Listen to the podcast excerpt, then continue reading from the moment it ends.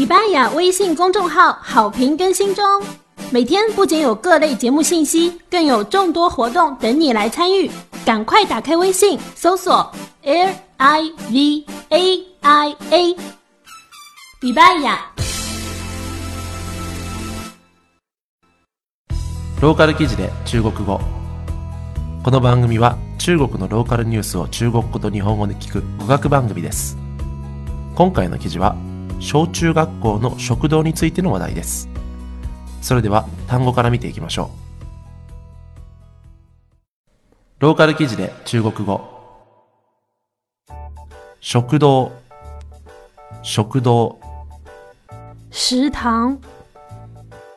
ネットワーク。ネットワーク。互联網キッチン。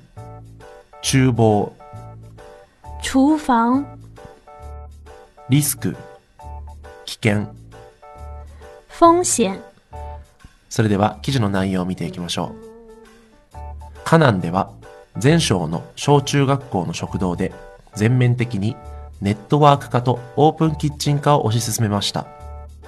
管理方式を変え学校食堂の食品の安全水準を上げることが狙いです河南将在全省中小学校食堂全面推行互联網加明廚釀造工程，實現監管方式轉變，提升學校食堂餐飲食品安全保障水平。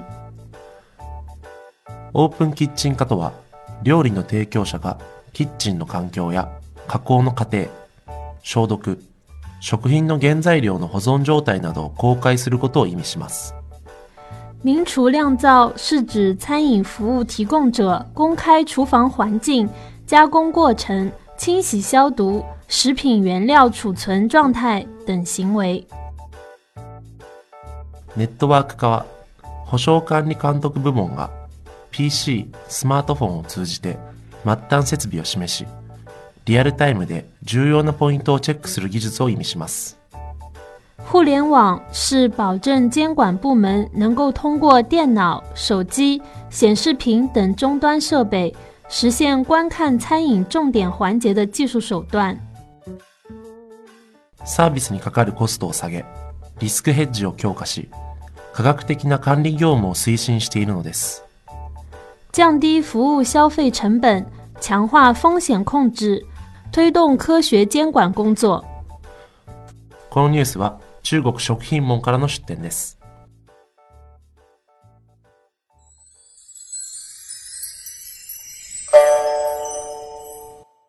ローカル記事で中国語。それでは記事の単語のおさらいをしていきましょう。食堂。食堂。食堂。ネットワーク。ネットワーク互聯網キッチン厨房。廚房。リスク危険、風險えーいかがだったでしょうか、まあ、日本でもですねあの食堂ってもちろんあるんですけど大体普通は、えー小学校は給食っていうやつですね。あの食堂じゃなくてそのみんなであのご飯一緒に食べるんですけどその給食っていうのがこう一人一人の机にもうあの運ばれてだからみんなでこうなんでしょうあの作ってるところは分かんないんですよ。厨房は全然違うところで全然遠いところで作ったやつをそれを全部こうなんかあの食器の中入れてそれがこうトラックで運ばれてきてもう出来上がった状態で渡されるみたいなそういう感じの、えシステムですね大体。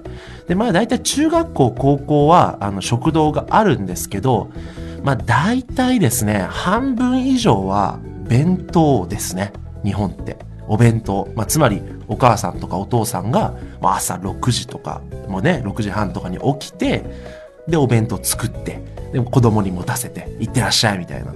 が結構多いですね。だからお母さんとかねあの普通に朝とかから働いてるのにもうそれよりも1時間以上前に起きて弁当を作るっていうね。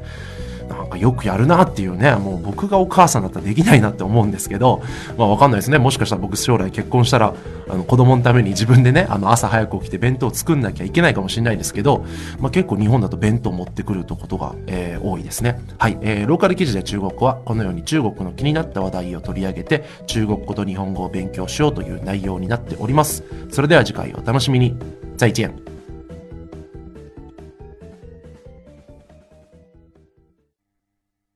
迪巴雅微信公众号好评更新中，每天不仅有各类节目信息，更有众多活动等你来参与。赶快打开微信，搜索 L I V A I A，迪巴雅。